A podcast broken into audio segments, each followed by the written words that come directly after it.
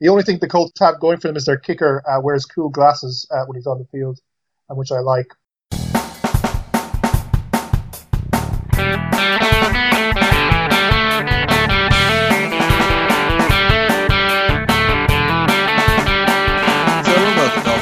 your one-stop shop for news, views, and overreactions to all things NFL. It's Christmas time. We're all a little bit tired, but it's the business end of the season. So hey, we got Connor here, we got Ronan. Hello. And we got Sean. Hello. How are we getting on, lads? Any crack? Where are we all at the moment? I'm back in Cork after a week in Athlone visiting, seeing my nieces and trying to uh, chase around energetic toddlers and such like. Um, so now I'm back at home chasing around energetic cats. Um, uh, yeah. Campaign against the Christmas trees going. Oh, it's hopeless, hopeless. Well, my fiance came back and replaced a lot of them, so the, ah, the, right. the game is up really. Poor Hetty. Yeah, oh well. disappointing return altogether.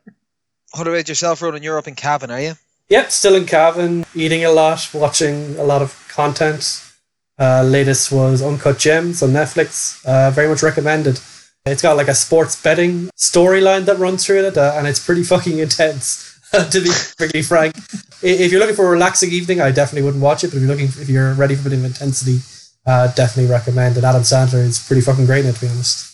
I don't know. I was up drinking a little bit late last night, so I'm not sure I want a very intense film for this evening. I think I may go for a rewatch of Hamilton again, but uh, we'll, we'll, see. We got the folks a new television for Christmas, and now they're kind of you know looking forward to sitting around and watching some some good stuff on it. I think my mother, where it's like she she came back in the room and she uh, was like, "Oh, the bit I like in the film's over," and I'm like, "You can rewind television now, mother." And then I showed it to her. She's like. Mind blown. What, what sorcery is this? Very good. Well, I suppose we'll we'll crack on into the news, etc. So we'll start off with playoff permutations. We're obviously a little bit more clear on a few bits, and there's some bits that are just confusingly, you know, vague at the moment. What do we know for certain? I'll take the AFC on this one. What we know is Kansas City have the number one seed. They've locked it up, so they get the AFC West division and a bye week, and they get to play at home. Pittsburgh have won the AFC North after a bit of a surprise turnaround that we'll talk about later, and Buffalo have won the AFC East. So what that means is the AFC South is up for grabs between Tennessee, who are playing Houston, and Indianapolis, who are playing Jacksonville. And I believe Tennessee have the tiebreaker over Indy. They need the Tennessee loss to be able to take that division. In terms of wild card, three of these four will make it either Miami, Baltimore, Cleveland, and the runner up of the Tennessee and Indianapolis groupings. Miami, uh, Baltimore, and Cleveland are all in win and in situations. So if they are to win their upcoming matches, they will make it. If there's multiple losses, basically Miami has all of the tiebreakers, Baltimore has some, Cleveland has some, and Tennessee have some. But yeah, in the case of multiple losses, expect Miami, Baltimore and Cleveland, I would imagine. But uh, we will we'll, see how all that shakes out. Yeah, like we kind of we'll, discuss it in the upcoming games with the Pittsburgh situations. That's a bit of a surprise, but it's nice to see kind of good competition for the bottom end of this wild card race, and they're all teams that are doing pretty well. Baltimore resurgent. Miami look good, particularly with Fitz under center. Cleveland, if all of their wide receivers aren't on the COVID list, might be able to surprise a few teams. Like these are decent runner ups, and it also gives us a good shot at possibly not having to see Indianapolis in the playoffs. that that last one is the important one, yeah. That's what I'm holding out for right now. I mean, I think it's a bit ridiculous. We've gone to seven teams instead of six, and we've still got too many good teams in the AFC that the essentially the eighth best team in the AFC is probably going to be better than the sixth best team in the NFC, maybe. Certainly, it's it, there's a bit of um, imbalance in the conferences in that sense. So basically, what's going to happen is one really good team is going to miss out, whereas in the NFC, as we'll talk about, uh, probably at least two.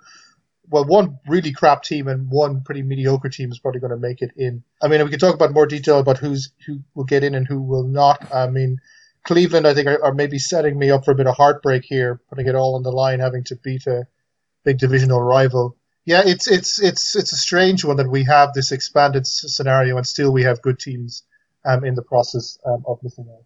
Yeah, it just be a bloodbath if it wasn't like it would be a significantly worse bloodbath. If yeah, if it was six spots, oh, it was six spots. Yeah. Really and in theory, you know, Baltimore have the only super easy matchup. They have Cincinnati, but they've had some historical issues getting past Cincinnati uh, a couple of years ago.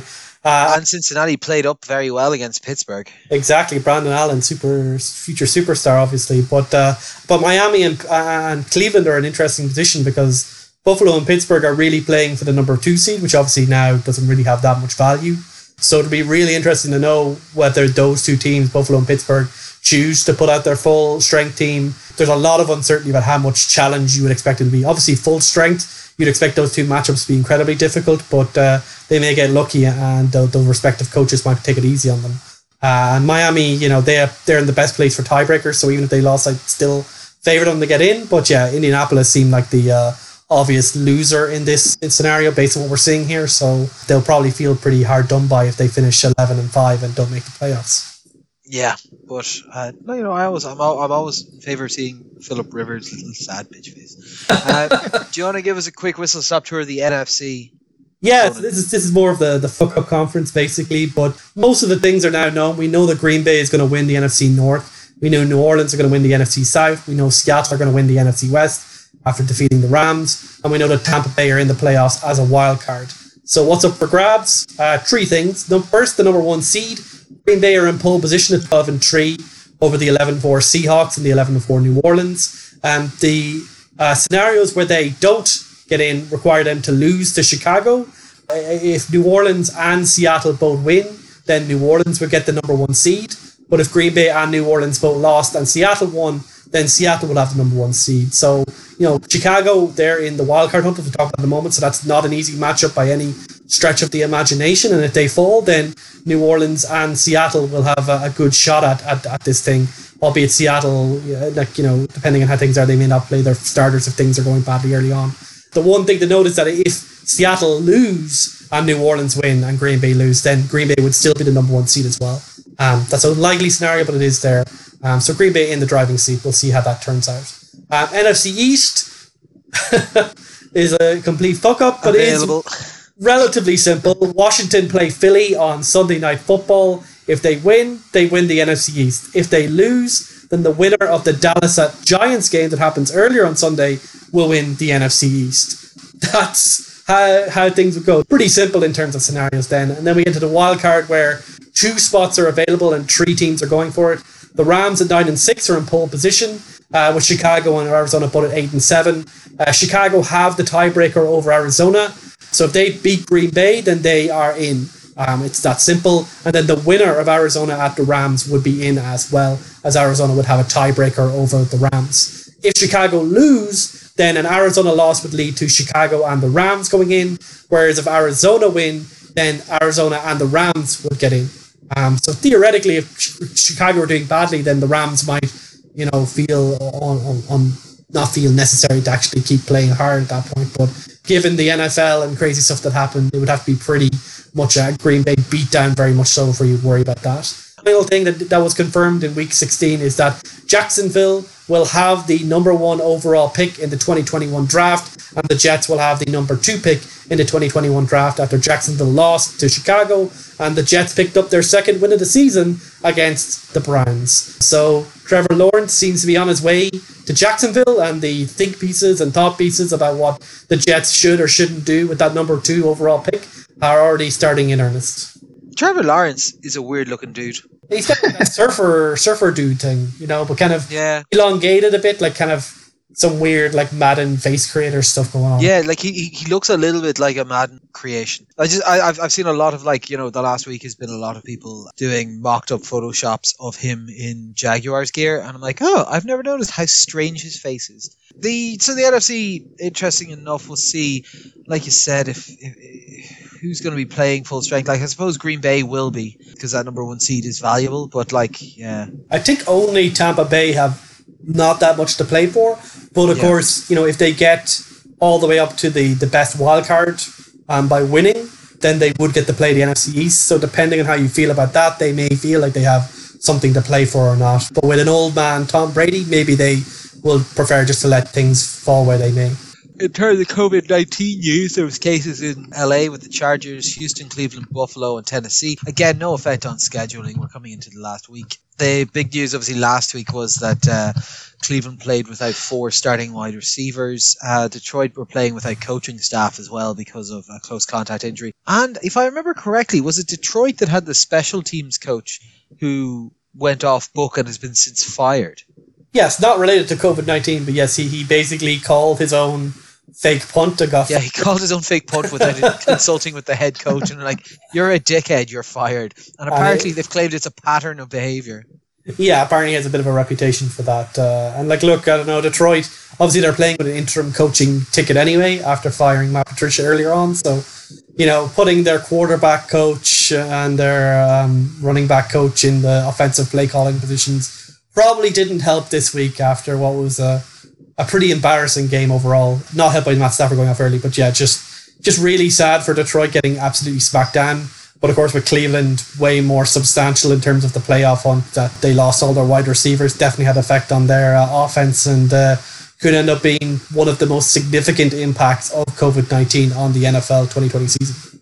Yeah, it wasn't great, but I suppose it's the thing. We're now at the point where it would appear we are going to make it all the way through the season. Yeah, I mean, I think that's the main thing to keep in mind is that uh, we have somehow succeeded in getting 16 of 17 weeks together and a 17th week on the horizon. Getting the regular season done is a huge, it must be acknowledged as a huge success for the NFL, particularly given the two massive outbreaks that happened the Tennessee outbreak around week four, which, which threatened a number of games, uh, and then the more recent outbreak, Baltimore, the Baltimore Pittsburgh game that, that got thrown into chaos and threw a few weeks out um, as well that, that those were the, the kind of the most high profile events that have happened. Um, really speaks to the NFL pulling it out in terms of the protocols working and in terms of, of teams taking it seriously. I mean, it's it's still too early to tell whether the season will be finished, but you'd have to imagine now, especially as the playoffs come in and fewer teams come involved, more serious teams. It's a it'll be teams will be focused and players will be focused. Um, I think the the end is in sight, um, which is something I will concede that I did not think was going to happen around week four, week five. I was like, this season is, is doomed. But now it's amazing to, to be in a position where we might actually have a Super Bowl on the first uh, weekend of February, um, which is, yeah, a very nice thing. Very nice position to be in, given how shit the rest of the world is at the moment. And the NFL has slapped itself in the back and said, you know what, dream bigger. They are planning to expand the regular season to 17 games next year. The preseason is expected to be pared back to two or three games to compensate. The proposal is to still only have one bye and to push the Super Bowl back to the second week of February. This was in the CBA stuff that they discussed last year, uh, but the NFL Players Association will be consulted on it. Uh, I imagine we might see some small pushbacks on it, maybe trying to to, to, to get some scheduling moves. Uh, do we have any idea, Ronan, about how they're going to select the 17th team? They, they are going to have an extra inter-conference matchup and it'll be based on divisional standings. So basically similar to what you have now, where, where each uh, there's one interconference fight based on your division ranking. Oh, so so so so so if I end up in that situation, is it that I'll end up playing? I could I could end up playing a team twice. No, so if you're if you're already playing like the winner of the NFC North, you'll be playing the winner of the NFC West or the NFC South. Oh, okay, fair enough, fair enough. So do some rotation on that. Yeah, because I know like this, this, this, this smells to me like possibly the thing we discussed a couple of times previously about uh, the the possibility for it being a neutral site game. That this is how they'll get around the international stuff. That you know they could place 16 games around the around the the world in Mexico, in Canada, in in London, etc., and they become neutral site games rather than people having to give up home games. But we'll see. I haven't heard any mention of that, but like that was always something that seemed quite logical to me. It seems to me like like a really interesting idea, actually. Now that you mention it, and I certainly think if the NFL have thought of that, that's probably what they're going to be aiming for, since yeah. the the current problem is is trying to get teams to agree to give up home games, and good teams mm-hmm. won't, and it's only crappy teams like Jacksonville um, who are willing to give up multiple home games and such okay. like. So yeah, I mean, I think that's interesting. I mean, it's the NFL. It's I mean, it's the problem with the game as a sport. I mean, you compare it to things like baseball or basketball, where they're having. I mean, basketball is 80 games per team, uh, baseball 160. NFL. I mean, obviously they can't play too many more, but they're probably going to try and squeeze it out.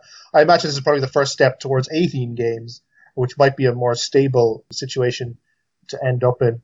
Um, although it's interesting that if there are 17 games, no team will finish at 500. You will either have a winning record um, or a losing record, which I guess feels more American. Um, ties, baby, ties. Fair enough. Uh, let's look at some injuries. LA Rams quarterback Jared Goff has injured his thumb. He's expected to miss week 17. So AAF superstar John Wolford is going to be their current backup. He'll probably be starting. They're also looking at signing Blake Bortles. Their running back Darrell Henderson has injured his ankle and he's probably going to miss week 17 as he's week to week. Kyler Murray has a lower leg injury. Week 17 is uncertain. Jakeem Grant, wide receiver from Miami, has an ankle injury and he's expected to miss week 17. And Kwon Alexander has an Achilles injury and he's gone for the season for the New Orleans Saints. That's a big knock for them. Yeah, like these are obviously important 17 and a lot of these guys have a lot to play for. The New Orleans Kwon Alexander one is a big hit. Yeah, so I think New Orleans, the chances they were getting number one seed are pretty uncertain. I think if I was a betting man, I'd probably say Green Bay will, will win against Chicago, and New Orleans needs some help even in that case. But yeah, I think they, they traded for him earlier this offseason. They're a bit thin at that linebacker. Demario Davis is really the only one that you would consider to be a, like a starting level for a Super Bowl level defense, but uh, I'm sure that they will manage to survive. It's a good defense with a lot of good players that can probably move around it. Obviously, the, the Rams and the Arizona, both their quarterbacks um, being uncertain for week 17. Jared Goff, basically, we're not expecting that now because he had some thumb surgery um, on Monday evening. Kyler Murray, it's a bit more up in the air, but you could easily see a battle of John Wolford from the AAF and Chris Streveler from the CFL play against each other to decide potentially who makes the playoffs in the case that Chicago do manage to beat Green Bay. So that's a that's a huge downgrade in terms of their potential to, to win that game and, and get into the playoffs. And obviously, Darrell Henderson is a pretty solid running back for the Rams. And Cam Akers was injured a couple of weeks ago, and he's uncertain for this game. So the Rams could be coming into this, you know, vital game in pretty rough shape and with their playoff hopes on on the line after losing to Seattle this week, that could end up being a very significant uh, significant uh, change. And Jakeem Grant is like one of those you know decent playmakers that they have in Miami. Um, very good with like yards after the catch, and you know they also have the big game against Buffalo. So we'll see if that has an effect on their offense. They are pretty thin at that position right now. So if Buffalo are resting their starters, they should be fine. But if it's a tough game, then that could be important the big ones there, at least for week 17, is, is the Rams uh, and the Cardinals. I mean, going into a, playoff decider without your quarterback. I mean, maybe the Rams won't miss him, won't miss Goff as much as the Cardinals will miss Murray, but nonetheless, you don't want to be going in there with uh, with Wolford and Streveler. I mean, Blake Bortles would be a very interesting one to see. Certainly, the the the return and the, the rebirth of the, the Blake Bortles career is what we've all been waiting for. Certainly, someone so, someone so iconic to be featured uh, in uh, the good place um, should not be sitting um, on the sidelines for too long. Very true. Uh, other minor injury news: Kansas City wide receiver Sammy Watkins has injured his calf. He'll just be rested. They've kind of got nothing to play for this week, and they've also got the bye week, so he'll just be rested for the playoffs. Uh, transaction news: Washington have decided to cut ties with quarterback Dwayne Haskins, who was selected 15th overall. He's been replaced by Taylor Heinicke during their loss to Carolina in Week 16. He had not been playing fantastically well, but was clearly on the outs with the organization from early on this season since they brought in Ron Rivera. Uh, he was benched in favor of numerous other quarterbacks and eventually Alex Smith. Uh, Taylor Heinicke is just another name to add to the list of players who have been told to play above him. He also then was involved in some uh, recent bad press scandal stuff because uh, he was seen maskless hanging out with strippers and stuff like this. It was not a good look for him. Uh, a guy who is you know, physically quite gifted, but you could see he makes an awful lot of terrible decisions and makes an awful lot of mistakes mentally with his game. I presume someone will take him as a backup reclamation project, but uh, this is not a great look for for, for a quarterback because these most of his money is guaranteed as well. They're not saving a lot by cutting him. They just think they're better off without him in the building. I think this was a pick that at the time people weren't entirely enthused about the the reports coming out afterwards were you know a journalist talking about how when the pick happened, the people in the room were were basically pissed off, and this came directly from ownership. Apparently, he he went to school with with Dan Snyder's son, and so there was a personal relationship there. And given how much of a fuck up in every single way Dan Snyder is, that that makes complete complete sense. And when a new coaching staff is brought in to basically clean up the organization uh, in every sense, both footballing and moral, um, it's not surprising that this type of silly pick ends up being thrown away. Look, I think Dwayne Haskins will probably yeah get another chance just because uh, first round picks gen tend to get multiple chances. But based on what we've seen so far, I don't really see him as being anything more than a serviceable backup for the rest of his career, and he could yeah. easily be like EJ Manuel out of the league in a couple of years. Yeah, I think I think backup, then practice squad, then out of the league is probably how things are going. He's never he's never looked worthy um, of the name, and I certainly when it, when this year when he lost his starting role in a very limited Washington offense, that was probably the writing on the wall for him. And he's even gotten a few chances back due to injuries and hasn't made the most of it. So um, good riddance to him. Your Giants have extended their defensive back Logan Ryan, three years, thirty-one million with twenty million guaranteed. Decent contract for an all-right player. That just makes sense, I think. He always seems to be really up to that ten million per year, and he got a long-term ten million per year contract. So fair play to him. I mean, it, and uh, just a side other note: uh, Russell Okung has gotten paid half of his contract money in Bitcoin, so he's uh, decided he wants to uh, go in the blockchain. Happy happy days for him, I suppose. Wave of the future, wave of the future. Okay, we'll move on. We'll have a look at the games from last week. Okay, first up, we've Indianapolis at Pittsburgh, 24 to 28. This was a big surprise. Pittsburgh secured the AFC North in a comeback win from 24 7 down. Big Ben had 342 yards and three touchdowns as he started to air it out. The defense really put the clamps on, five sacks, an interception, and a forced fumble. Rivers looked like Rivers, like 270 yards, a touchdown, interception. Not a ton going on there. Taylor looked good, the uh, rookie running back, so he had two touchdowns, but only 74 yards as the defense really started to key in on him quite a bit. Yeah, like Pitts, like, Pittsburgh looked better in this, but I did feel a lot of this was the failings of the Indianapolis Colts as well. Like they had them in the position that they should have been able to just stamp on them, and they just couldn't do it. And then they started making mistakes and then they just didn't know what to do with the with the defense. Like Pittsburgh have always had a talented roster, particularly on defense, but it just wasn't gelling. Not everyone was performing, but we saw a more complete defensive performance here, and the offense started to tick a little bit better. I I didn't see any major shift from you know first half to second half that caused that spark. Apart from oh yeah, we actually do have some quality players. Maybe we should use them. Well, I mean, I think there were some adjustments. Um, I think it's important to note from the Steelers, especially offensively. So in the first half, it was ridiculous. They they broke into their normal, predictable short slants all, all around. So they were really awful in the first half offensively. In Pittsburgh, no big plays, no runs. I think they had four yards of running in the first half total. And then there was the first what we haven't actually seen from the Steelers yet this season an actual change of strategy, a change of approach.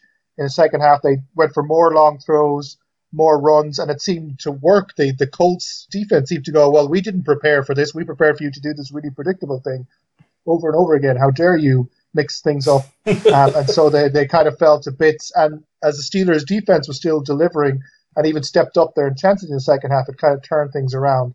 I mean, the Colts, I mean, I hate the Colts as a team. They, they bore me to death, so I would be happy to see the end of them. They're entirely reliant on this idea of competence, or what the commentators have called efficiency is, is their is their nice code word now for being boring and crap. The only thing the Colts have going for them is their kicker uh, wears cool glasses uh, when he's on the field, uh, which I like. But uh, yeah, this, this is Steelers rescuing their season uh, and rescuing probably the number two seed. If their offense can play like they played in the second half, I think they could be dangerous in the playoffs because their big downside was the fact that their offense could not play to the same level as their defense was playing. And now we've seen that maybe there is something in that. But conversely, they could go back to their old predictable ways and fall short um, very quickly in the playoffs. Coming out of this, these these are two supposedly good teams, neither very inspiring, but at least the Steelers have shown me in this game that they have a little bit more about them um, the, on the coaching side, which might make the difference uh, in terms of a good playoff run. Well, I was going to ask you, Ronan, do you think that this is now a Pittsburgh team that's realised some of its mistakes and can turn it on going into the playoffs, or is this just kind of a spark of life against an also ran? It's a situation where Big Ben was certainly for during the peak of his career someone who was more than willing to throw the ball down the field, more than willing to you know you know be a bit inventive at the way he chose to play the game. And the fact that they are willing to at least try some of that um, made sense. And they have the players to do that. They have Diontae Johnson, they have Chase Claypool, they have Juju Smith Schuster. These are dynamic attacking weapons who can make many of yards and don't have to simply be like yards after the catch specialists. So, you know, as, if, if Big Ben throw the ball somewhat deep with a decent accuracy, then if defenses are keyed in and stopping the short passing play, then you should have opportunities that he should be able to take at least some advantage of. And similar to Tampa Bay, where, you know, over the last few weeks they've managed to adjust a bit and throw it down the field with more success. You know, if you're a good coaching staff and Mike Tomlin is a good coach, then, you know, this is something you should have been done earlier. And it's a bit weird that you had to wait, you know, till you're in a massive hole before you're actually willing to pull out that part of the playbook for the first time in what feels like multiple seasons. But for, I think on the Colts side, you know, this is a devastating loss. Obviously, it puts them in the back of the line for the playoffs in the wild card position and in the AFC South. And it's also a situation where, like, if you're an efficient team, if you're efficient, you should be good at closing out games. They have a pretty solid defense. Um, Jonathan Taylor has been better over the last month or so, and they seem to have added that dynamic running game that kind of let them grind out the clock. And the fact that they gave up a 24 to 7 lead, and those seven points for Pittsburgh in the first half, remember, came off a turnover by Philip Rivers. That's you know goes against everything that this Indianapolis Colts team is supposed to be good at. It's supposed to be solid, doesn't give up huge collapses, just does its work, picks up the points, and then beats teams who are less efficient and make more mistakes. So, yeah, like Pittsburgh, I would give them, there's a bit of life there. Maybe they're not the complete mess we thought they were over the last month. Maybe they can kind of get back into form like Baltimore have in time for the playoffs. Uh, but for the Colts, this is incredibly disappointing. And, you know, I've probably been the highest of the Colts on this podcast, but this is a, a result that, that very much puts me against them nearly as much as you guys are, to be honest. Next up, Cleveland at the New York Giants. A uh, bit of a surprise here, 16 to 23. So obviously, as we mentioned, the wide receiverless uh, Browns didn't get as much going here. Baker 285 yards and two forced fumbles. Uh, snuck lost the ball in a QB sneak uh, during the comeback. Like the Jets, I don't know what it is. Do they now just want to get Adam Gase paid? I'm a bit confused. Darnold looked good-ish, 170 yards and two touchdowns. Like he did what needed to be done. They got their uh, running game going. Yeah, like solid defense, and the Browns didn't have any wide receivers. Like. It's it's, it's, it's a recipe for you know a boring win. The the story here is is the Browns screwing things up, and uh, I mean I'm very mad at them for, for screwing up potentially screwing up their first playoff berth in 18 years the loss of the wide receivers did, I think, throw off the offensive rhythm a bit in terms of they were losing a, a lot of practice squad wide receivers who didn't know their routes properly or Baker Mayfield didn't trust them, and so the offense was kind of thrown off. He was throwing to his running backs and his tight ends, which meant that just things weren't clicking. Well, that said, the defense needed to be better. They should not be giving up 23 points to, to the New York Jets. And I think this kind of it combined that they got out of rhythm uh, offensively, the defense then got itself out of rhythm and was getting beaten early. Baker Mayfield started making errors. I think he had three fumbles that led, that led to turnovers in some way or another. Um, and then the weird, there was a kind of a weird ending where the fumble on a fourth and one recovered by Kareem Hunt, but because of some this weird rule that I, I think it's a bit of a stupid rule that it, an offensive player who the non a non fumbler offensive player cannot advance the ball, but this is only a rule that applies to fourth down situations. So it literally is this is a rule that only applies to this one specific scenario in which the Browns are. Can, can I, can, I, can I hazard an explanation there for you?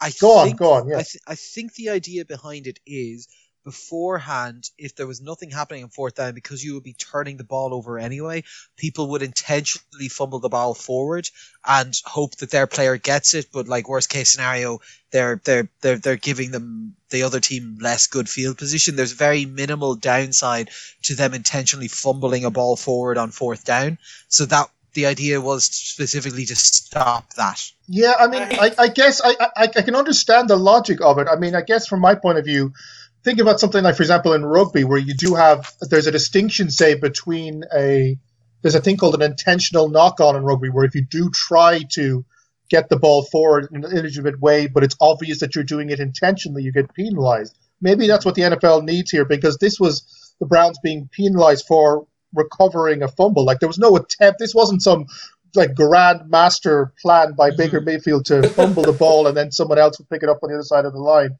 So I, I think, uh, I mean, I just, I just think it's because of how costly it is. Uh, I think it's just a weird rule to to have lost a very important game on. I mean, the important thing for the Browns is the destiny is still in their hands. If they beat the Steelers, they're in. The question for them now is, is psych- psychology. This is a team with an inferiority complex. This is a team that earlier this season has kind of lost two big games to Baltimore and Pittsburgh. So it's how they bounce back from this. For the Jets, I mean, I think we have to say the Jets have been non-terrible for quite a few weeks now. We've we the Yep. two wins, obviously, but also the the fact that they almost beat or they should have beaten the Raiders. They came very close to beating the Patriots uh, six or seven weeks ago. This is a team I think that in the second half of the season has actually come together and is now resembling an actual football team. Probably not enough to save Adam Gase's job, but certainly enough to not be the automatic win that they were for the first, say, 11, 12 weeks um, of the season. Yeah, from for, for for a Jets fan's perspective, you gotta hope it's not enough to save Gase's job.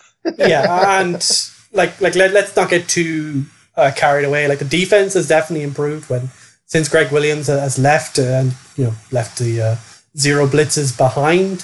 But like in terms of the Darnold decision, I still don't see enough from him that you want to invest another year in him. Like you're at the second overall pick.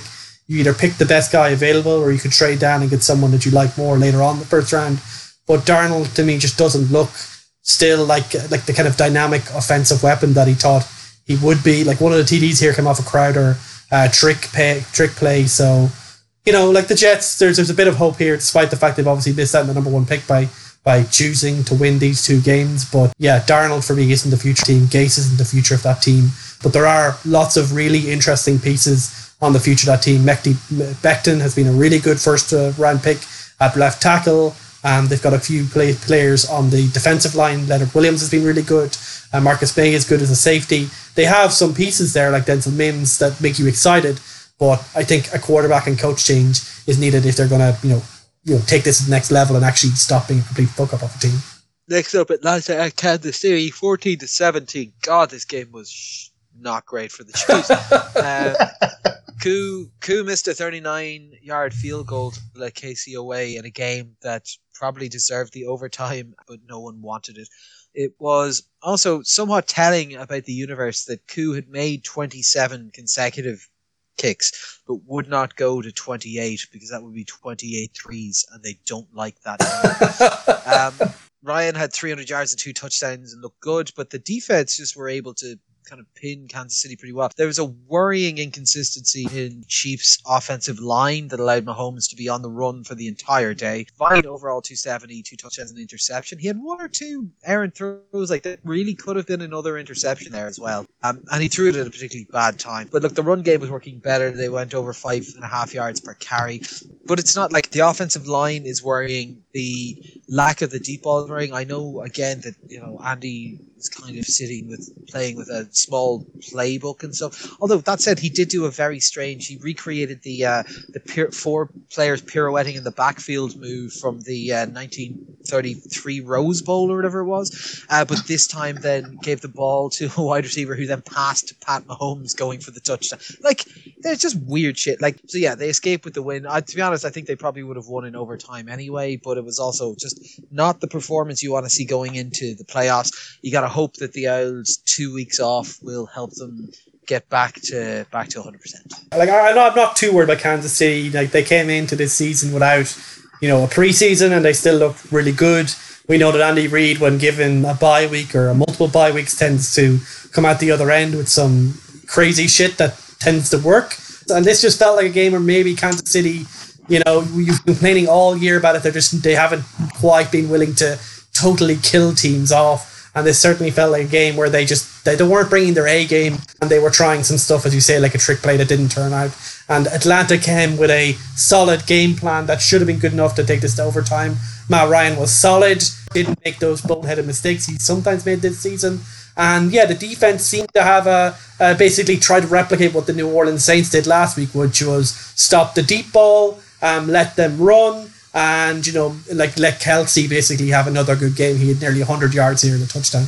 Now got the he's now got the the record for the most yards to a tight end in a regular season. So it'll be interesting to see that if in the playoffs, you know, we, we now have this like two week template of what teams have done to slow down the Kansas City Chiefs uh, significantly. Whether whoever they're facing has a good enough defense to do that and does try that, because stuff like blitzing doesn't work, but all this kind of coverage, eight men in coverage type of stuff seems to be more effective.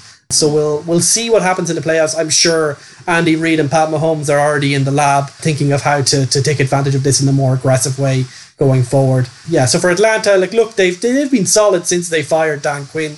they've picked up some wins. They've had some heartbreaking losses. This is probably you know relatively heartbreaking for Atlanta. Not really that heartbreaking for Atlanta, but you know they go into the off season with a lot of questions about the future of their team, with Matt Ryan and Julio Jones being the big question of whether that's the future of the team. And yeah, like they're solid, but for yeah, Kansas City, a warning shot here. But I'm I, I'm confident that they can figure this out and have a plan ready for when the the action really matters in January. Yeah, I wouldn't read too much into this. I think the Chiefs have a number of gear. We've seen that they can move through the gears when necessary, but they seem to be conserve. I don't know if it's a subconscious thing or whatever. They seem to be conserving their energy uh, in games, doing just enough. I mean, they were very lucky here. Not only the the missed field goal, which shouldn't have been missed, but also the fact that Terrell, the uh, Atlanta defender, dropped a, an interception in the end zone with two minutes left at the point the Falcons were still winning the game. So, I mean, very much could have been uh, lost there as well. The defense, that the Chiefs' defense played a lot better here than they have, I think, in the past few weeks. It's a good sign there. So yeah, I mean, it is. It's every team, every good team has a game or two a season where they just don't kind of fire the normal cylinders. Um, I remember back in the day of the the 16 and 0 Patriots had a game against the the Baltimore Ravens who were absolutely terrible, and they ended up having to needing a, a, fourth down conversion to, to, to beat them. So, I mean, these kind of games happen for the Chiefs. I think when they face good teams, they tend to, to raise their games to the teams that they're playing. And the Falcons are a pretty mediocre team, so they only give out a mediocre um, performance. But, I mean, I think it's important to note this is 14 wins for the Chiefs, which is uh, franchise record. It's the first time they've ever gotten to 14 wins.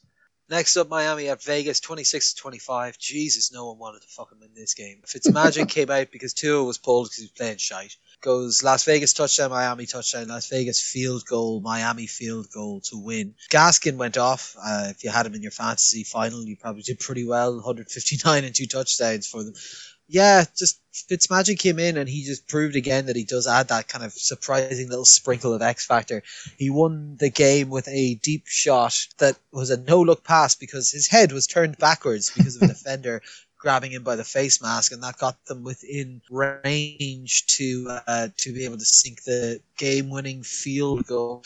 It was interesting. Gruden said afterwards as well that they made the decisions they made on the prior drive to you know run down the clock and kick the field goal because of what had happened against the Kansas City Chiefs in a previous game, uh, which is worrying to have that much space in your head. Uh, and also when you years on that contract. Yeah, Agholor went for 155 yards, which was uh, very impressive. Uh, you'd, you'd almost wonder if uh, maybe he wasn't all the problem in those Philadelphia teams. Look, this is a game that if you're watching back, just fast forward through the first uh, three quarters, it's a bit of a grind of a game. I think it was like 16 16. Both teams were kind of playing relatively conservatively. Like there was a couple of big plays to Waller and Agholor, which were nice, but other than that, it was pretty pretty tepid, especially from Miami, where Tua look Tua like spreads the ball. He's kind of a point guard uh, quarterback. If he doesn't get his first read, tends to hang on to the ball, tends to make mistakes, doesn't really seem to kind of fully understand the, the game of football. And look, Fitzmagic, does he fully understand the game of football? I'm not sure, but he sure doesn't really care. He's going to throw it down anyway and give it a give it a heave when he wants to. And yeah, the end of this game was just absolutely insane. Like the Las Vegas had a, a really long touchdown to Agholor, and then it took two plays for Fitzmagic to get a long touchdown to Gaskin where he tiptoed down the sideline. And this is after Fitzmagic had come in earlier in the fourth quarter and thrown a dart of a of a touchdown to uh, the tight end uh, where it just did like double coverage and it was just like yeah, that's what Fitzmagic is all about. And then, as you say, like the like Las Vegas, they're inside the two minute warning. They they're inside the red zone, and Josh Jacobs slides at the one yard line to milk the clock all the way down to twenty seconds, which, as you say, was due to you know the fact that Kansas City won. But like you know, you can debate back and forth of whether you know they should have taken the touchdown or not. Personally, I would have taken the touchdown. It would have been different if they hadn't missed the extra point on the previous touchdown and they were it, this would have put them up by three instead of two. But I think if you're only going to be up by two, I would take the points and make them get a touchdown with um, only um, and they go for two, of course, to make it like you have the chance to make it a, like a full touchdown game again uh, with the two point conversion. Make them get a touchdown in a minute, which I think is you know usually quite difficult when you don't have any timeouts because you've already milked all the timeouts at that point. But instead, they, they chose the, the slide at the one. Miami get 20 seconds on the clock. It does look like an impossible position, as you say. They Fitzmagic gets the ball, he looks up and he just heaves the ball while his head is being snapped off by a defender to Mack Hollins. And yeah, the, with the 15 yards from the penalty, for the uh, the face mask. They they're in field goal range, and yeah, their their kicker has been uh, Sanders has been game all, all year, and so that's it. I think for like Miami, they've been very questionable. Like they're in prime position to get to the playoffs, but there've been lots of games where they've been questionable. They obviously now have a question over what they're going to do with quarterback. I imagine they'll stick with Tua and then kind of see Fitzmagic as the emergency relief pitcher. An unusual thing in the NFL, but he seems to be really good at it, so fair play to them. And for Las Vegas, yeah, obviously they, they had lots of yards from Agholor and from Waller. They had these explosive plays all game, but in a grinding game for so much of it, they had opportunities in the red zone and stuff that they weren't able to convert. They only got one touchdown on their four trips to the red zone, and on third down they had zero t- third down conversions this, in this entire game. So Las Vegas, you know, they were in prime position to make it a playoffs a month or uh, about a month and a half ago. They have squandered it in the most awful, awful ways, week after week, week after week. And yeah, they they deserve to to have collapsed here. They deserve to have collapsed overall this season. And if I'm a Raiders fan and I'm looking at another what seven years of Jon Gruden, I'm not necessarily looking with the future with, with that much hope in my heart. Yeah, I mean, it feels kind of like that the, the Raiders stole a win from the NFC East a few weeks back, so the universe decided that they owed one back. I mean, I agree with you. The decision to not kill the game with the with the with the with the field goal or with the touchdown was a very poor mistake. It's so much harder to score a touchdown in a in a two minute, one minute drill scenario than to get down to whatever the twenty five yard line to kick a field goal. I mean that those last twenty five yards are, are what divides great teams from good teams in terms of two minute drills. So it's a very strange decision. Yeah, Vegas's season completely collapsed, and you can just kind of I don't know what went wrong. They just stopped executing. There's no big difference in terms of strategy or in terms of personnel. They just have just stopped doing the things well that they've been doing earlier in the season, and they've gone from a six and three where they almost beat the Chiefs twice in the same season to being seven and eight and out of the playoffs. For the Dolphins, I mean, the contrast here between Fitzmagic and Tua, I think, is very eye-opening. Tua, I mean, yeah, he's it's a strange he's a strange kind of quarterback. He's a he's a short yardage first look quarterback who he he is reliable, but I wonder if he's going to turn into a game manager type as things go on. He doesn't have that excitement to him, whereas Fitzmagic is the exact opposite. All he has is the excitement and diversity and, and the, the explosives and none of the fundamentals. The if you somehow merge if you somehow merge the talents of both of these two quarterbacks into one, you'd have a very, very good quarterback.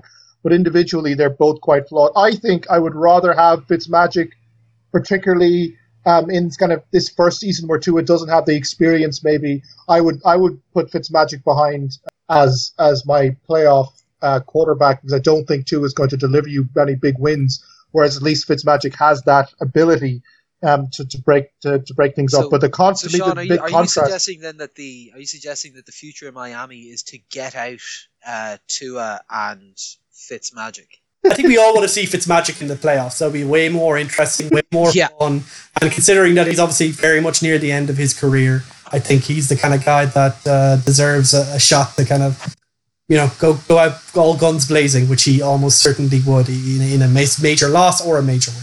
He would go for it 100. percent Yeah, no, it was fun. Uh, Sean, San Francisco at Arizona, 20 to 12.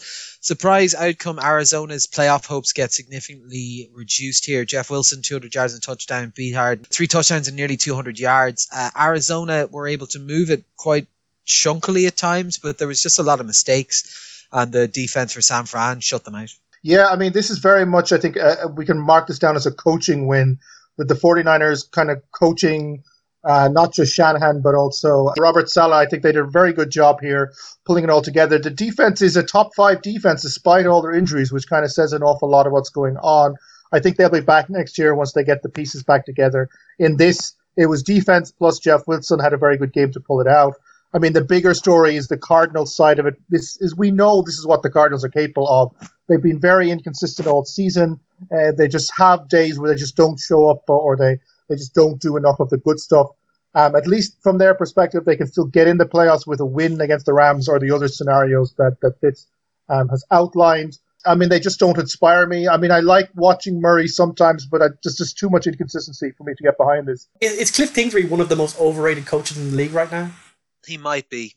Yeah, it, it's it's a strange one. I, I find the Cardinals such a strange team all around. One thing in this game that really got me weird is that they must hate their punter because they went for it on fourth down, I think six times during the game, and they were all fairly short, like fourth and second, fourth and three, but they were doing it from their own thirty yard line. Indeed, one of the the San Francisco scores was because they they didn't succeed with a fourth down on their own thirty yard line, which I thought was a very strange decision um, all around. So the Cardinals, they have talent, but they, I think it is a coaching issue. The coaching isn't pulling the talent together. Whereas conversely, the Niners have been depleted talent wise this season because of the injuries, but their coaching is at such a high level that they can still pull out um, wins like this. So in the long term, I think I'd much rather be a 49ers fan than a Cardinals fan, even with Kyler Murray as the exciting quarterback um, of the Yeah. future. Like fuck it, Nuk's down there somewhere is not a viable game plan to run through the playoffs. Like they just yeah, it's it's it.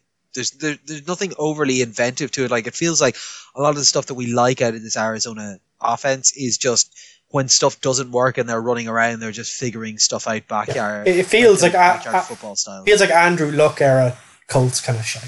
Yeah, yeah. So look, Arizona need to put it up. San Francisco, a nice little touch against a divisional rival at the back end of a dead season. Rams at Seattle, nine to twenty. Rona, this is a tight game, tense game. Rams had some offensive issues because you know Jared Goff is shit. They got a goal line stop against Seattle. Just tell it like it is. Yeah. We're halfway through Christmas and I was drinking till three o'clock last night. I'm not sugarcoating this. Jared Goff is terrible. Russ, Russ does enough, 230 yards, but also like the Seahawks team isn't particularly scary. I do like that they're coming out and deciding that they are the best defense in the league. I'm not sure who is. I wouldn't have thought it was the Seattle defense to be honest, but uh, no, no, no. maybe, maybe maybe it is. But they seem to certainly think it is. The LA Rams defense was getting good pressures, five sacks. Like it was. Uh, yeah, it's it, it's interesting. Tell us about it, Ron. Yeah, like so, like I think on the Seattle side, as, as a Seattle fan myself, it's been really interesting what's happened over the last month and a half, where they've kind of gone from facing a lot of offensive kind of superpowers um, to a series of teams that have pretty bad offenses overall and pretty good defenses. And basically, very early on in that sequence, the Seattle coaching staff, Pete Carroll, have decided that the way to win is to reduce your mistakes, to not have those like huge turnover games like they had against Buffalo earlier this season. And it's basically meant that Russell Wilson numbers are way down. They're running the ball a lot more, and that they're relying on their defense to, you know, basically bottle in what are. Let's be honest, most of these offenses don't don't put much of a scare into you, and certainly with Jared Goff, that that's certainly true of the Rams as well. And when you see a game like this where the Rams, even with that conservative game plan, got five sacks, it, it was probably the right thing to do. This was a game that was incredibly tight for most of it, uh, six six at the half, for example, and it was only in the fourth quarter that Seattle uh, managed to get away, and that's only because their defense has shown up over the last year. Oh, yes, they're not the best offenses that they've faced, but you know they they they put pressure on Goff. And the goal line stand that they had, where Jamal Adams basically had to come from the opposite side of the uh, line to, to stop Darrell Henderson getting into the to- uh, end zone in the first place, they set up the goal line stand. And then four downs where the Rams ran it four times, stopped again, again, again, and again. You know, it's not it's not particularly fancy stuff. It's not gonna people writing out the getting the chalkboard out and seeing how innovative it is, but it's good, effective defensive football. The stuff that Pete Carroll built a Super Bowl winning team around. Is this, this is nowhere near as good as that team in terms of defense, but it's a way way better than it was for the first half of this season. And yeah, for the Rams, yeah, all of the issues in this thing. If you're talking about Seattle where they didn't make mistakes, not the same for the Rams. That interception from Goff was an absolute. I don't know what the hell he saw. He just threw it straight to Quandre Diggs, and it did just a terrible, terrible play. He had a few nice third round, third down conversions er, earlier on in the game, but once it got into the second half, he just seemed to get out of his rhythm. The running game got started to get shut down completely, and he just made a complete hames of it. We now know he might have been hurt for part of the game. Maybe that had an effect, but he's just a very ineffectual quarterback. He his only merit is that he's a fairly you know physically talented player who is trying to channel the spirit of uh, Sean McVay through him. But once the spirit of Sean McVay is you know put away because you know you can't talk to him until 15 seconds before the play and the defense gets after him he's just he just isn't smart i don't know if he knows where the sun rises but you know i don't know if the rams are rising to a super bowl anytime soon with him at quarterback No, I don't think so. Uh, Sean, you love the NFC East. Philadelphia, Dallas, seventeen to thirty-four. Yeah, only two more NFC East games to go. We're, we're finally getting to the end of, of this miserable. Ah, Uh, Sean, division, at least Sean, for Sean, one of, one of them has to make the playoffs. it's true. It's true. I mean, the big takeaway from this from this is Philly lose 37-17 to Dallas and are therefore eliminated from contention in the NFC East. How embarrassing does, is it to be eliminated from contention in the NFC East? I mean, that that's just the, the greatest mark um, on, a, on a coach and a team I can think of right now. The Cowboys are live. They've won three in a row. They're beginning to get things together a bit here. So they're down early 14 3, but then Dalton and the offense got going. Dalton, 377 yards, three touchdowns, interception. The wide receivers were, were having a great day. Gallup had 121 yards, two touchdowns. Cooper got over 100 yards as well. Even Zeke had 139 yards and by far his best game uh, in quite a while. So it feels like the Cowboys are coming together offensively. We always knew that Dalton was going to play to the level of talent around him, and there is a good bit of talent around him, so they could be dangerous. Certainly, they look like the one NFC East team that could say, uh, taking for granted, say that they're going to be playing, say, the Bucks um, uh, as the four seed versus the five seed. The, the Cowboys could be the one team that could give them difficulty. I can't see Washington um, or the Giants um, actually winning a playoff game, whereas the Cowboys could. From the Eagles side, we began to see the limitations of Jalen Hurts, I think, a little bit. He had over 300 yards of passing, but he did two interceptions and a forced fumble. When he had to pull him back from behind, I think he struggled a bit. I also think maybe the Dallas defense is, is a little bit better than it was earlier in the season. Um, so the Cowboys, even after all of the madness of the season, the Cowboys, who were the most talented team going into the start of the season, look like they might be in the best position now to actually win this division. And I wouldn't say it gives them some dignity, but at least it's a it's a you can point them and say that that is a football team. Uh, not a particularly good football team, but nonetheless uh, a football team. I thought there was only uh, one football team. yeah, speaking of the football team, I'm going to say Carolina, the Washington football teams, uh, 20 to 30. This was horrendous. Washington were terrible. Haskins, 150 yards, two interceptions, a forced fumble, and a big fucking firing afterwards. Yeah, look, they just gave the ball away a ton. Special teams gave Carolina some scores. Carolina didn't look great. Teddy was sub 200 yards. He had an interception as well. Uh, the Washington defense looked real good. Like that defensive line is really impressive, but like there's very little happening on the other side. They need Smith back. It's surprising. I wouldn't have thought he'd be that much of a difference maker for them, but versus like what they were actually putting out there, it was terrible. Yeah, this is a terrible game, and don't watch the highlights. Uh, Minnesota at New Orleans, Ronan, thirty-three yeah. to fifty-two. Alvin Kamara single handedly sweeps Minnesota from the playoffs, 172 yards and six touchdowns, equaling the uh, rushing touchdown record.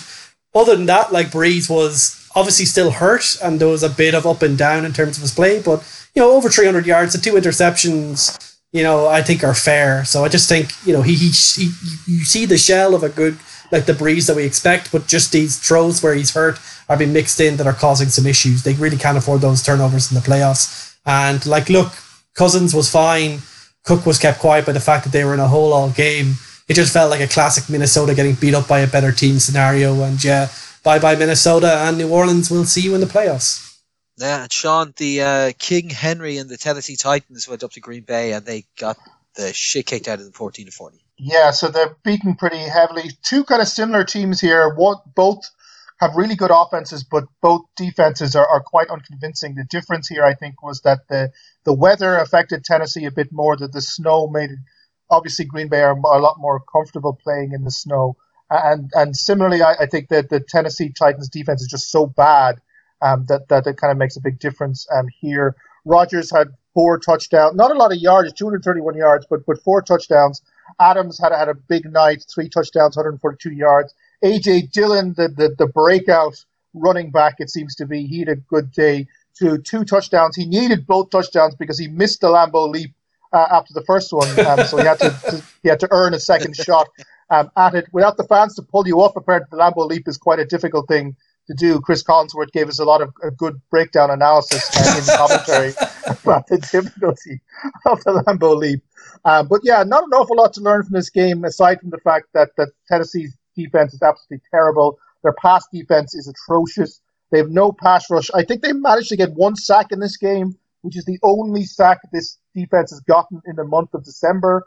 Henry didn't make 100 yards. I think he's going to fall short. He's about 200 yards short of 2,000 yards for the season now, so that is probably out of the window um, as well. Tannehill didn't do anything throwing. He did have a nice run for a touchdown that made it close. Um, but ultimately, their defense just couldn't stop Green Bay from scoring. Rodgers is in MVP mode. I'm still not convinced by this Packers team. I think the first tough team that punches them in the mouth is going to knock them out of the playoffs. But against teams which they can roll over like this, they are fun to watch, definitely. No, of course. And now we'll move over to the last couple of games in the dump off with Ronan.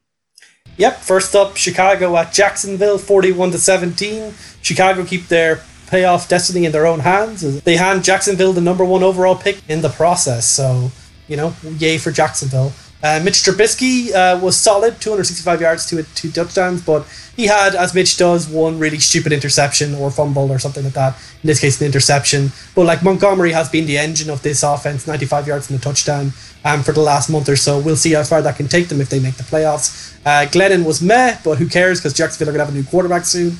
Um, but there's literally no consistency in that offense or defense. So, yeah, full rebuild coming in Jacksonville next year.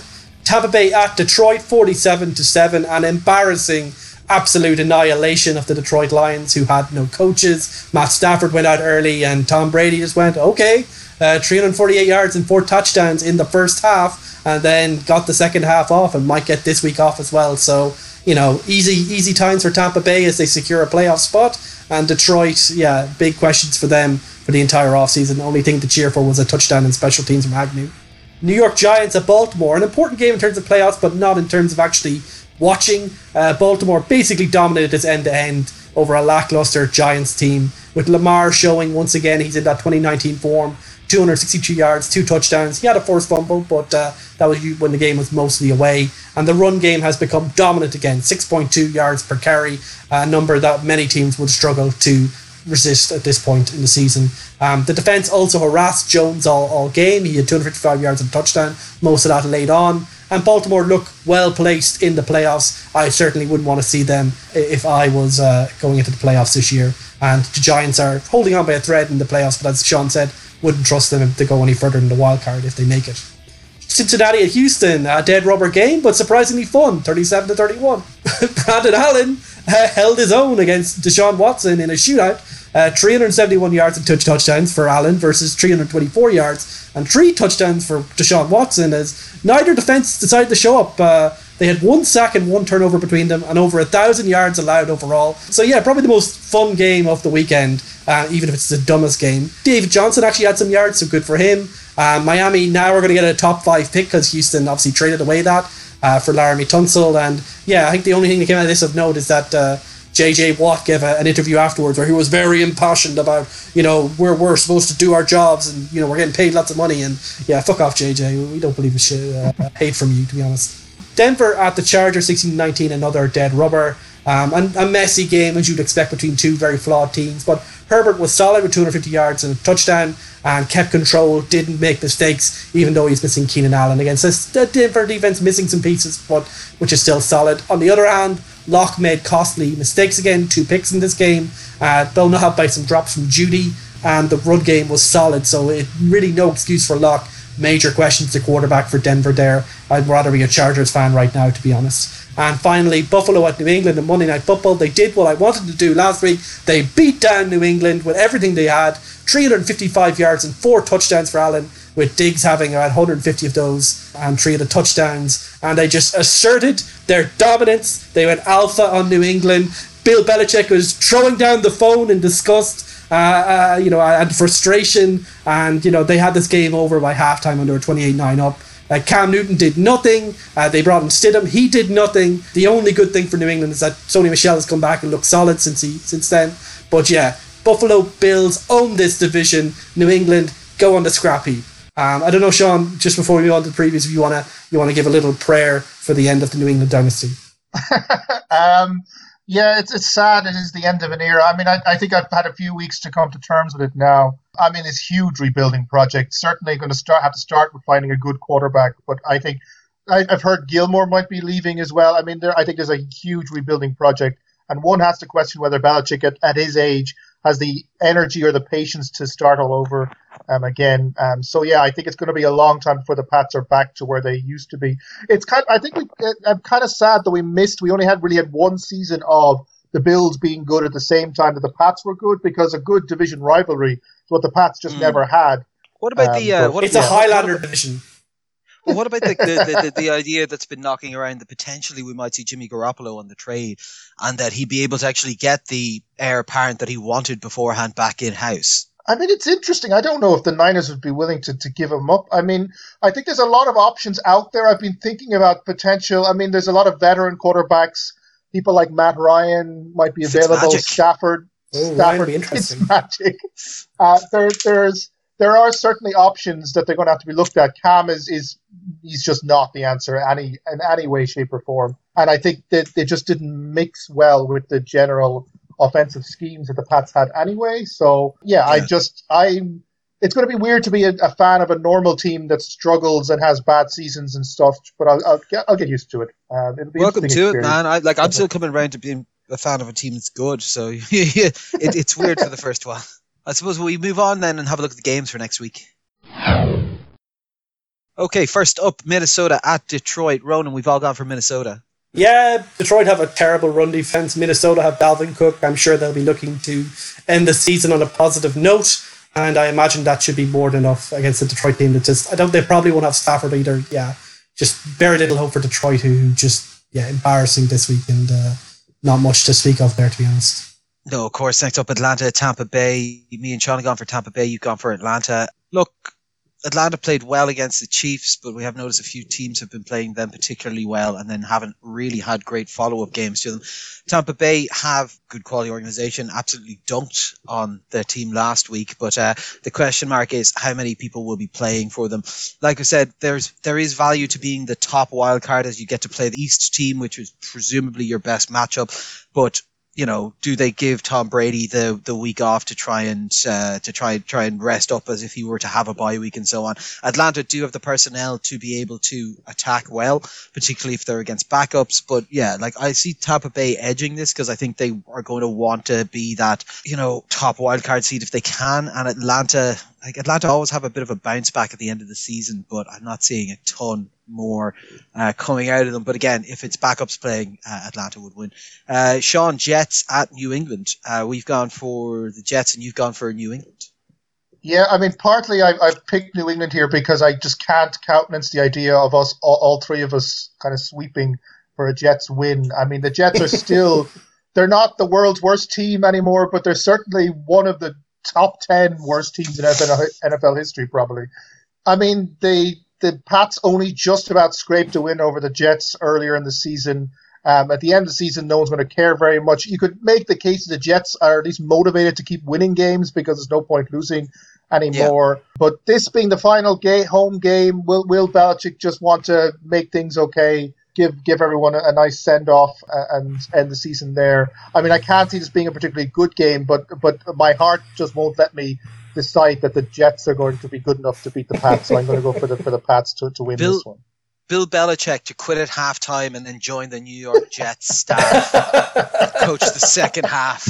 no, yeah, I mean Trevor Lawrence. Trevor Lawrence, you, you give him Trevor Lawrence and he can start another dynasty. You know, or actually, no. he won't get Trevor Lawrence now. So yeah, Justin Fields. Go to the Jags. He should go to the Jags. Yeah. yeah. No um, days okay. off, Sean. No days off. No days off. We're on to Cincinnati.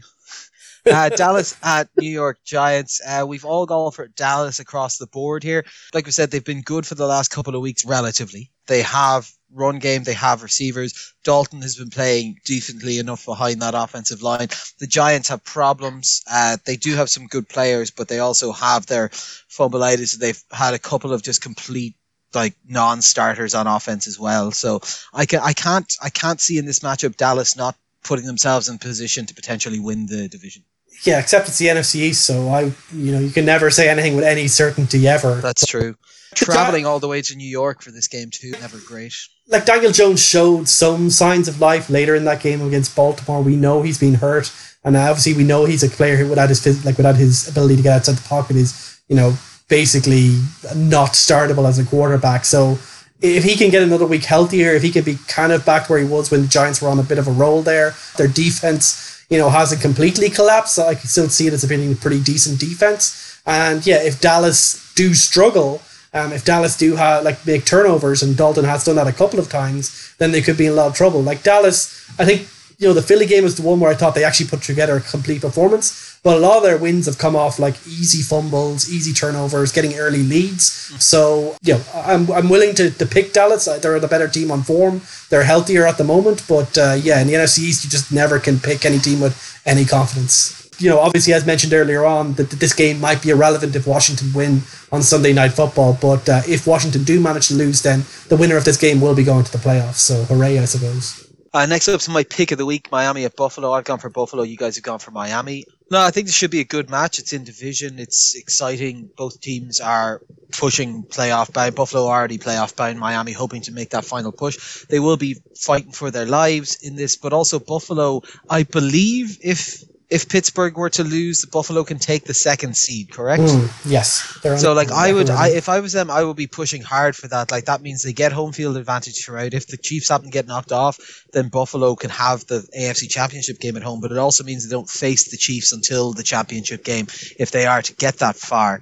So, look, I think they will have stuff to play for. I think they match up well against this team. I think particularly if Tua is in, they match up well against them. But we will, we will see. Like Buffalo are also at home. But you guys, you like Miami? They are exciting. I don't know what they're going to do at quarterback. Is the problem. Like I would be more happy to pick Miami if I knew that it was going to be uh, Fitzmagic, but yeah, at the moment I'm going to have to side with Buffalo. Yeah, I mean, for me, for me, I think it's the the Dolphins just have more to play for. I mean, the Bills. I mean, there's there isn't a huge difference. I mean, you, you, there are some theoretical differences between the two seed and three seed, but there really aren't a huge. It's not like past seasons where you've got the week off if you got the two seed.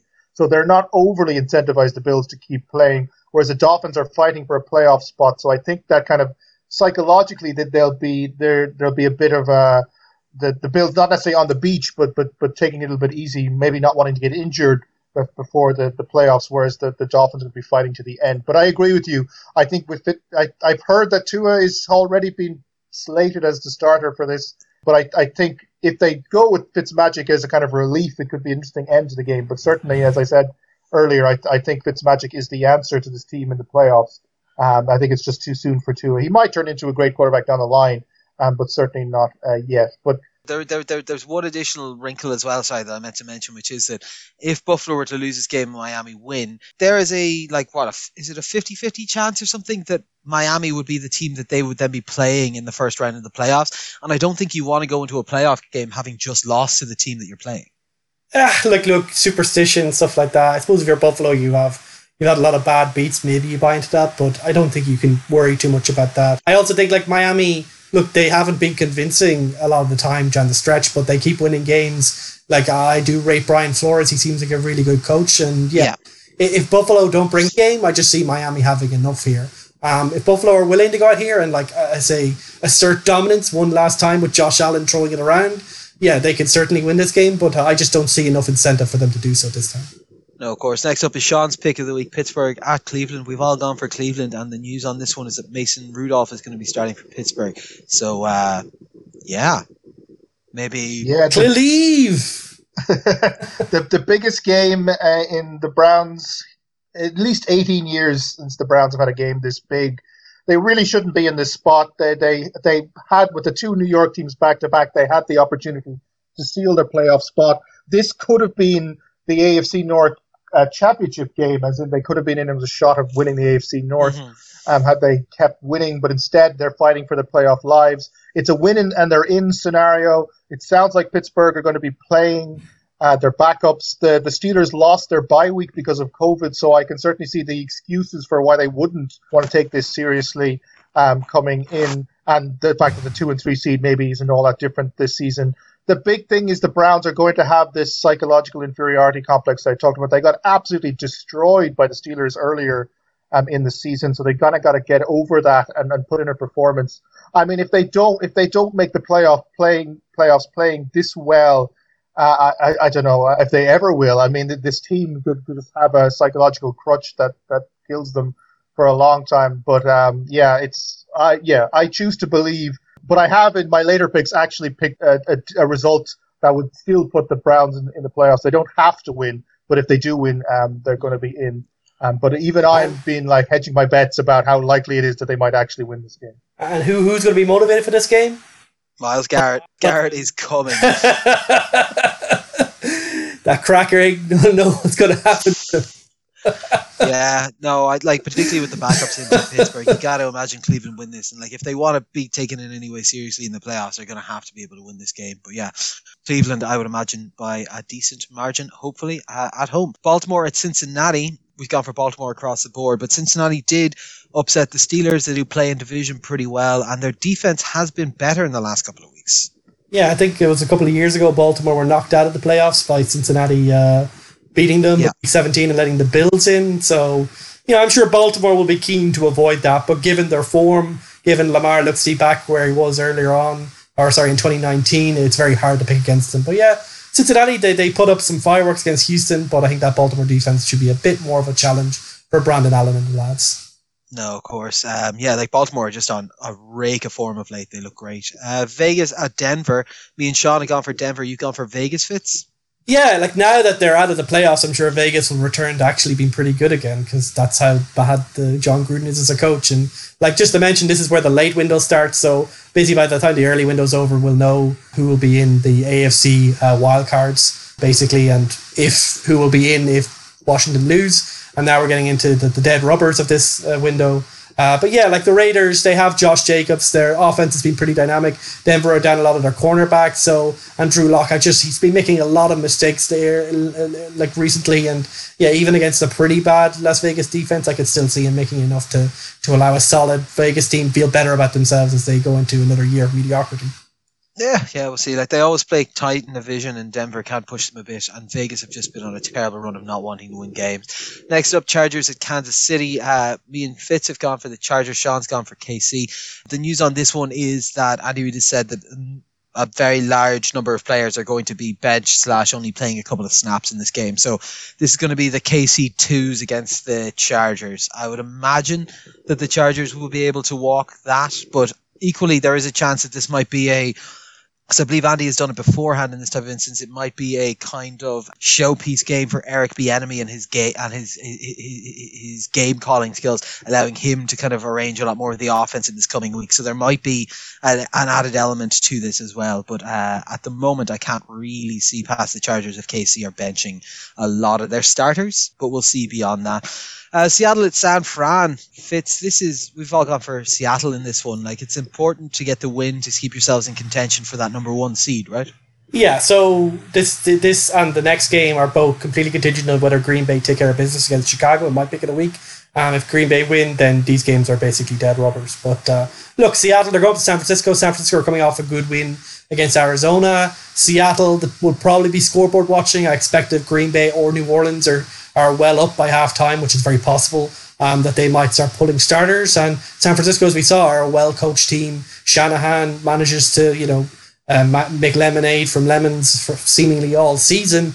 And I'm sure they'll be looking to make another stamp against their uh, division opponents. But like, look, uh, Seattle, if they if they if they, the other two games are going close and they have something to play for, I expect them to have enough to take over San Francisco. Just because CJ Beathard, if they could shut down the run, which they have been pretty good at this year, then CJ Beathard isn't a good quarterback, and I think that should be enough to get the job done.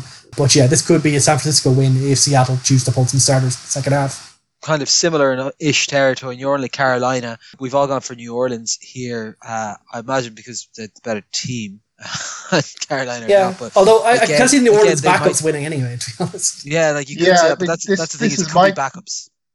Yeah, this is my thought: is that the the Saints actually have some pretty good backups themselves, and I mean, even just think about the quarterback situation. Is is, is does Jameis Winston play? I mean, it's it's or do you give Taysom Hill another run out? I mean, yeah, it's um no, I mean, week 17 is always weird like this. You can never tell which teams are going to turn up, but should be a good game because both teams are quite well coached, so you could see some fun stuff going on, even if it is a meaningless game. Oh, fun. Next up is Ronan's pick of the week. It's Green Bay at Chicago. Uh, Green Bay fighting for a number one seeding, Chicago fighting for the playoffs. Yeah, so Green Bay have a lot to play for here. Getting that bye is obviously huge this year. Obviously, getting to play at Lambeau is huge, especially since we just saw the advantage in terms of weather games and having more like being more used to Lambeau's conditions. So I think Green Bay, we all agree, are a better team. Um, they obviously have Davante Adams, who's in absolute like superstar form at the moment. Aaron Rodgers is on route to MVP, unless he has a spectacular fail here, and even then probably still gets it. And their defense, like, look, it's not the best defense in the league, but it's generally Jaire Alexander is very good at shutting down number one wide receivers. And if you shut down Allen Robinson, really the offense will come down to whether Chicago can get David Montgomery going.